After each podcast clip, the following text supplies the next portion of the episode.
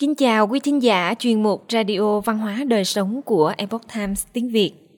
Hôm nay, chúng tôi hân hạnh gửi đến quý vị bài viết Tại sao hạt quế lại rơi ra từ mặt trăng? Mặt trăng có phải là phi thuyền vũ trụ? Bài viết được dịch giả Xuân Hoàng chuyển ngữ từ bản gốc trên The Epoch Times. Mời quý vị cùng lắng nghe.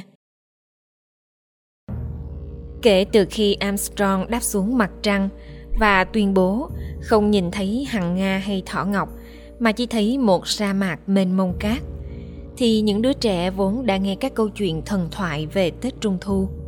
Trong đôi mắt sáng ngời không khỏi hiện lên những nghi vấn nhất định.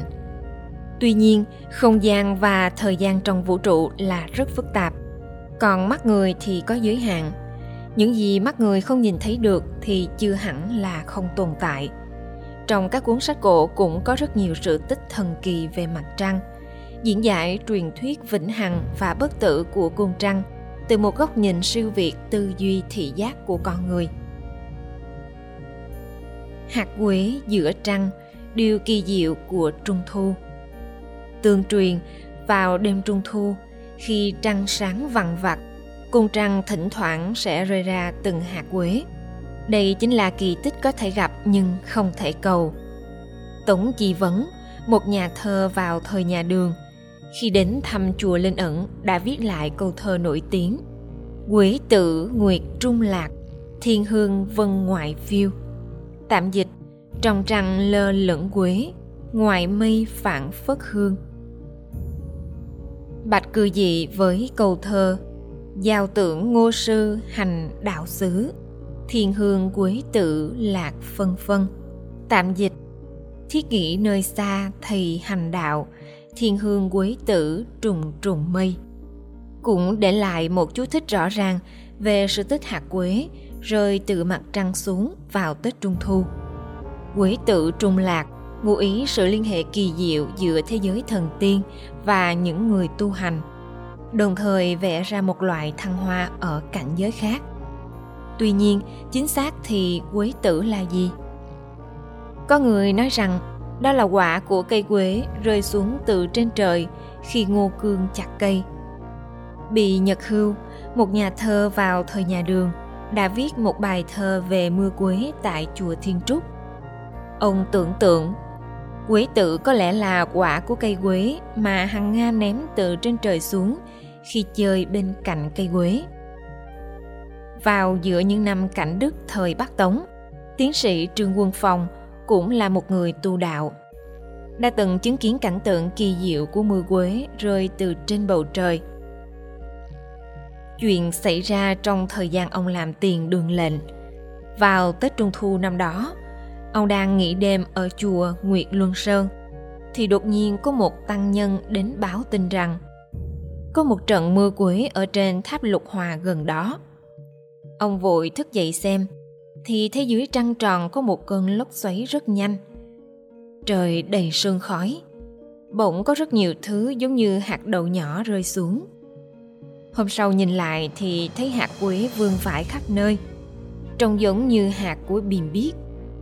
Có hạt màu vàng, có hạt màu trắng, ngửi không thấy mùi gì cả. Vào đêm trung thu năm Thiên Thánh thứ năm Triều Tống năm 1027, Tăng nhân tuân thức cũng đã bắt gặp cảnh tượng kỳ diệu của hạt quế từ trên trời rơi xuống ở chùa Thiên Trúc.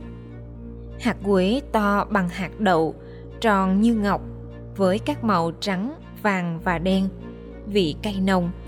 Lúc đó, tuân thức đã đem chúng gieo dưới rừng cây và viết một bài thơ về quế tử vào một đêm trung thu năm nọ, Chu Quốc Trinh, thượng thư bộ lễ Triều Minh, đã nhìn thấy hạt quế rơi từ mặt trăng xuống ở chùa Thiên Đài Sơn.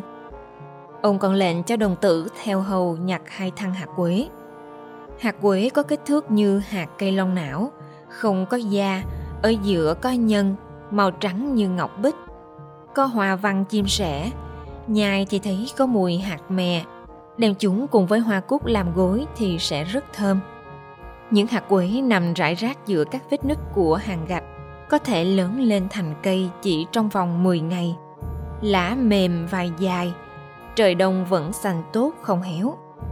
Chu Quốc Trinh đã ghi lại những điều kỳ diệu này trong cuốn sách Dũng tràng tiểu phẩm, để lại manh mối quý giá cho thế hệ sau về sự kỳ diệu của mặt trăng. Tình cờ gặp tiên nhân tạc trăng Minh Nguyệt kỷ thời hữu Bạ tửu vấn thanh thiên. Dịch nghĩa Trăng sáng có từ bao giờ? Cầm chén rượu hỏi trời xanh. Ngay cả Tô Thức cũng không khỏi thắc mắc về nguồn gốc của mặt trăng. Trong dụ dương tạp trở đời đường có ghi lại một câu chuyện. Mô tả hai người thời đường tình cờ đã gặp một tiên nhân tạc trăng trên núi. Vào giữa những năm đại hòa thời đường Văn Tông, em họ của Trịnh Nhân Bổn và Tú Tài họ Vương đã đi vân du đến núi Tùng ở Hà Nam. Họ băng qua rừng và khe núi. Sau khi trời tối thì lạc đường. Đang tìm đường thì bỗng nghe thấy tiếng ngáy phát ra từ bụi cây phỉ.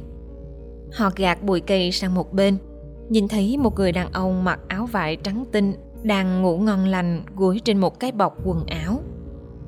Hai người đến đánh thức ông ta và hỏi đường. Ngài có biết làm sao đi ra đường chính gần đây không? Người đàn ông đó ngước nhìn họ không trả lời rồi lại ngủ thiếp đi.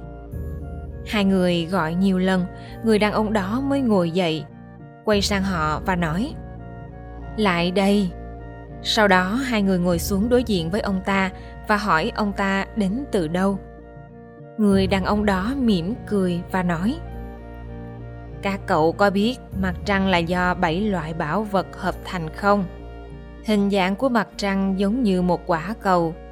Mặt trăng là do tia sáng mặt trời chiếu vào, các vùng nhô cao trên bề mặt của nó.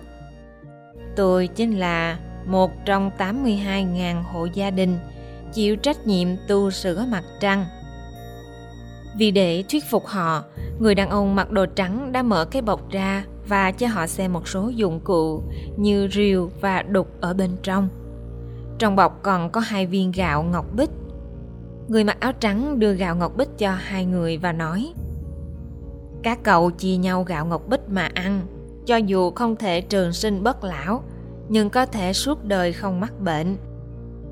Nói xong, ông ta đứng dậy chỉ cho hai người họ. Chỉ cần các cậu đi theo con đường này, tự nhiên có thể tới đường chính. Nói xong, người đàn ông áo trắng liền biến mất. Ghi chép về cuộc gặp gỡ với tiên nhân Tạc Nguyệt được người đời sau coi như chuyện thần thoại. Tuy nhiên, khi nhân loại tiến vào xã hội hiện đại, đang ngày càng có nhiều bằng chứng cho thấy cả truyền thuyết và sự thật đều chỉ ra cùng một đáp án mặt trăng có thể được tạo ra bởi các vị thần cổ đại các khoa học gia phát hiện ra bản chất phi thường của mặt trăng. Cùng với sự phát triển của khoa học công nghệ con người hiện đại đang ngày càng có nhiều khám phá về mặt trăng. Đầu tiên thời gian để mặt trăng tự quay một vòng bằng chính xác khoảng thời gian mà nó quay vòng quanh trái đất. Do đó mặt trăng luôn quay về phía mặt trái đất theo cùng một hướng. Các khoa học gia phát hiện ra rằng mặt đối diện với trái đất của mặt trăng khá nhẵn, trong khi mặt sau lại gồ ghề và dày đặc các miệng núi lửa. Điều này trùng hợp với những gì tiên nhân tạc trăng đã nói trong câu chuyện. Thứ hai, quỹ đạo của hành tinh vệ tinh thông thường là hình elip, trong khi quỹ đạo của mặt trăng là hình tròn. Chúng ta biết rằng chỉ có quỹ đạo của vệ tinh nhân tạo bay quanh trái đất mới là hình tròn. Hơn nữa, vào năm 1969, khi tàu vũ trụ Apollo 13 tiến vào quỹ đạo mặt trăng, họ đã thiết kế một thí nghiệm để tên lửa giai đoạn 3 của tàu vũ trụ va vào mặt trăng. Máy đo địa chấn trên bề mặt mặt trăng đã được đo cơn địa chấn kéo dài khoảng 3 tiếng, giống như dùng búa đập vào một chiếc chuông lớn rung động kéo dài một thời gian rất lâu rồi mới từ từ biến mất. Hiện tượng rung động kéo dài này đã khiến các khoa học gia không thể không suy đoán rằng bên trong mặt trăng có thể là rỗng. Ngoài ra, sau khi phân tích 380 kg mẫu đất mặt trăng do các phi hành gia mang về, các khoa học gia nhận thấy chúng thực sự chứa sắt và titan nguyên chất, vốn là những khoáng chất kim loại tinh khiết không có trong tự nhiên – những phát hiện này bất ngờ lặp lại những gì mà tiên nhân Tạc Nguyệt đã nói. mặt trăng là một hình cầu do bảy kim loại tạo thành. Quý thính giả thân mến, chuyên mục Radio Văn hóa Đời Sống của Epoch Times tiếng Việt đến đây là hết. Để đọc các bài viết khác của chúng tôi, quý vị có thể truy cập vào trang web epochtimesviet.com.